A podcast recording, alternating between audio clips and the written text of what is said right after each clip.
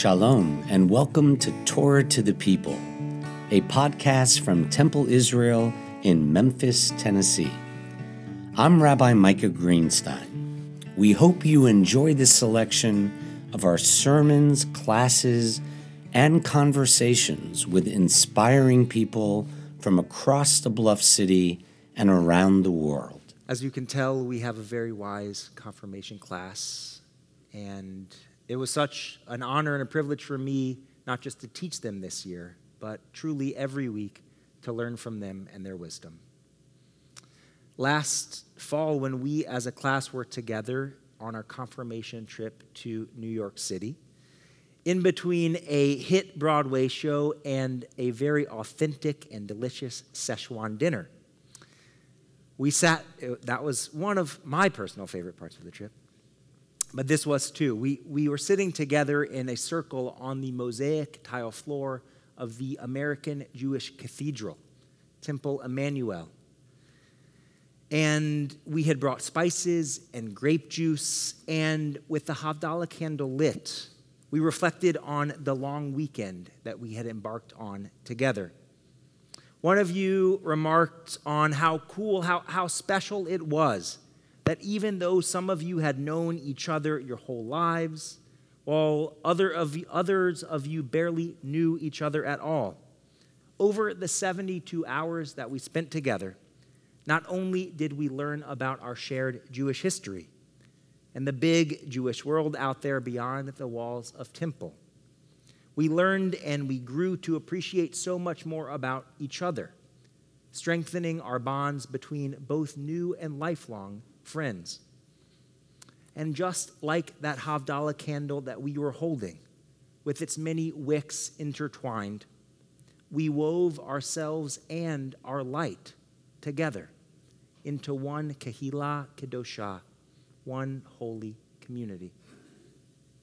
And this Shabbat, this confirmation Shabbat, it just so happens that in our Torah reading in Parshat Emor, we read about another, another kind of sacred Jewish light, the menorah, which burned in the tabernacle and then in the ancient temple in Jerusalem. The Torah says that the light of the menorah should be kindled me'erev ad boker lifnei Adonai tamid, chukat olam ledorotechem. From evening until morning, they shall be lit at all times. The menorah should be lit at all times for all time by every future generation. And this Ner Tamid, our very own eternal lamp, which is found in every synagogue throughout the world, it is the remnant of that very first menorah that our ancestors kept alight in the wilderness. It reminds us that no matter where we are in the world, whether here or Emanu-El or Central Synagogue, that we are connected to the Jewish people who came before us, and that God's light is there to be found, to be seen, whenever and wherever we take the time to see it. But one of the beautiful things about our faith tradition is that God's light is not the only important light in Judaism. No, the book of Proverbs teaches Ner Adonai Nishmat Adam that every human soul, every neshama, is like a candle to God. Through our spirit and through our actions, each one of us, each one of us, is capable of bringing our own unique light into the world. And the wisdom of Proverbs teaches that nothing brightens God's day more than that. So, as I mentioned earlier, just a moment ago, this year in our confirmation class, we have been searching inside of ourselves. You have been searching for that flame, for what makes each of your individual souls unique. While at the same time, we explored how those flames are intertwined with the light of our people, Am Yisrael, how we fit into the Jewish world across geography and time. In New York, we prayed and we sang at Central Synagogue. We saw the tenement neighborhoods many of our ancestors moved to from Europe. We ate cookies in the home of an ultra Orthodox rabbi. We tried Jewish deli. And I really could not believe how many of you do not like pastrami. I really couldn't. But you tried it, and you expanded your understanding of what it means to be a Jew. One of the highlights of the trip, of course, was having dinner with former confirmants of this place, of this sacred place, Temple Israel, who now live in New York City. And at that dinner, meeting so many young people who came just a few years before you. You expanded your vision for what your Jewish life could look like when you grow up and leave your parents' home. In our classes this year at Temple, as I mentioned, we engage in an intensive study of Israel, where many of you, I hope and pray safely, will visit this summer or next. You learned that Israel is the realized dream of 2,000 years of our people's yearning. When we pray, we face east towards Jerusalem, praying that once again in our lifetime we will be able to return to that sacred land.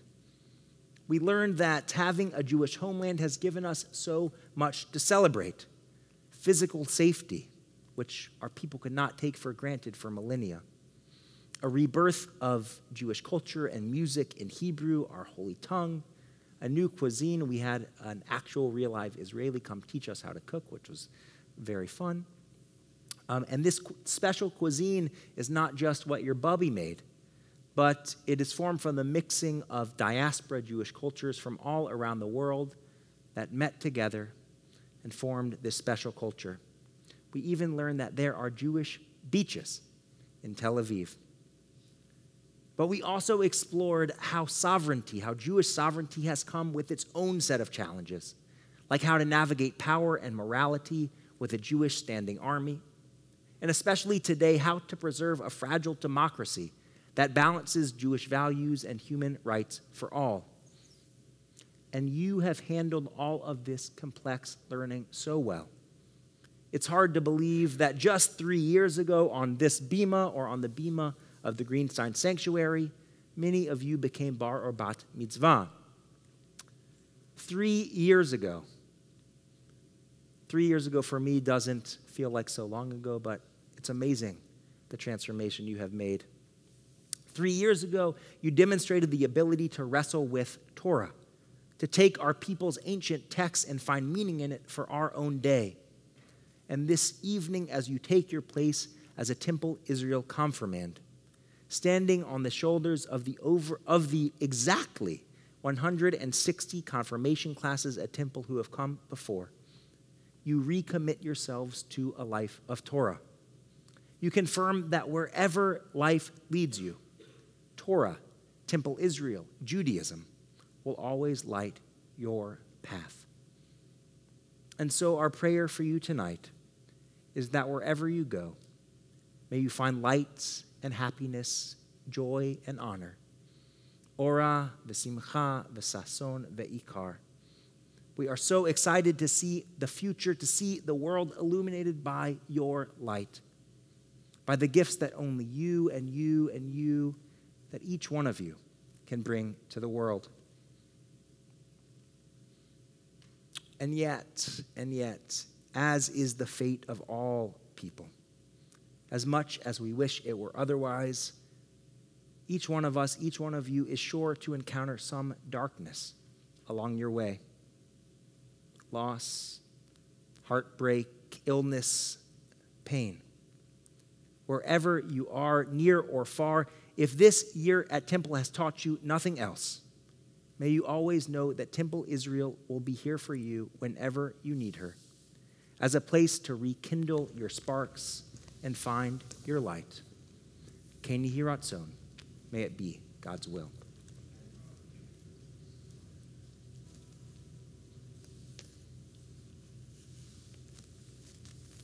Before we sing this blessing to y'all, I have a few words to say to the confirmation class.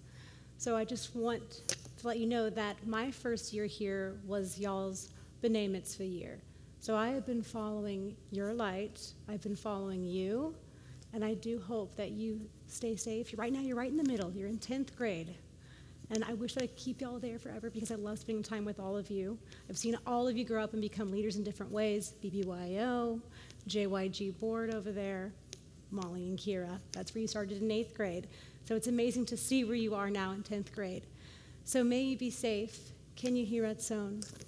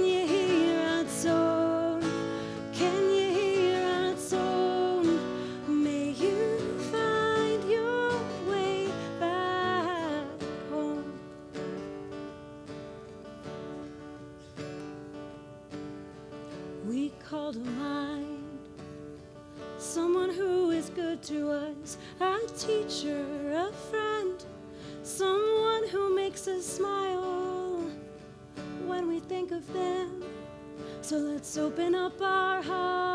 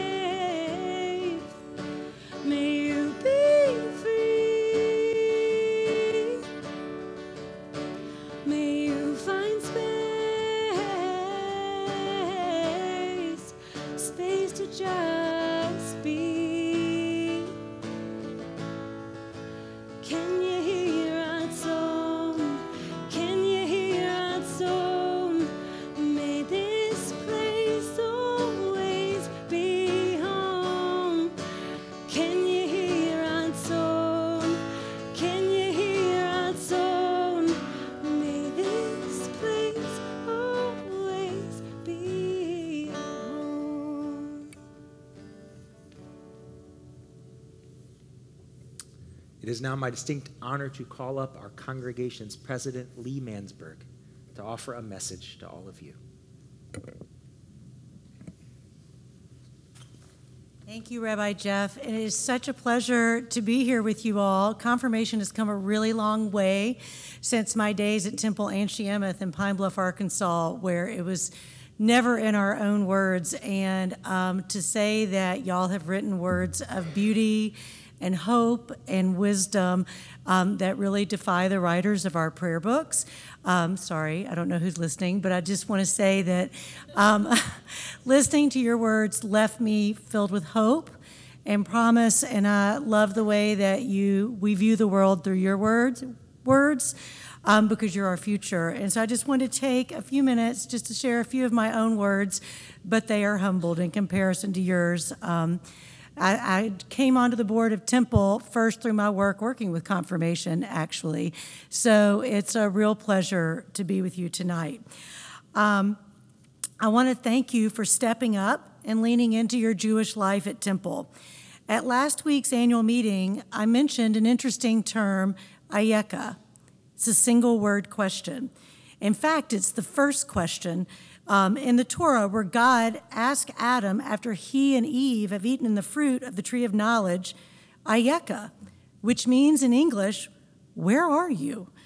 You have all spent the last year growing your knowledge and understanding of what temple and Jewish life and leadership can mean. So I ask you, where are you?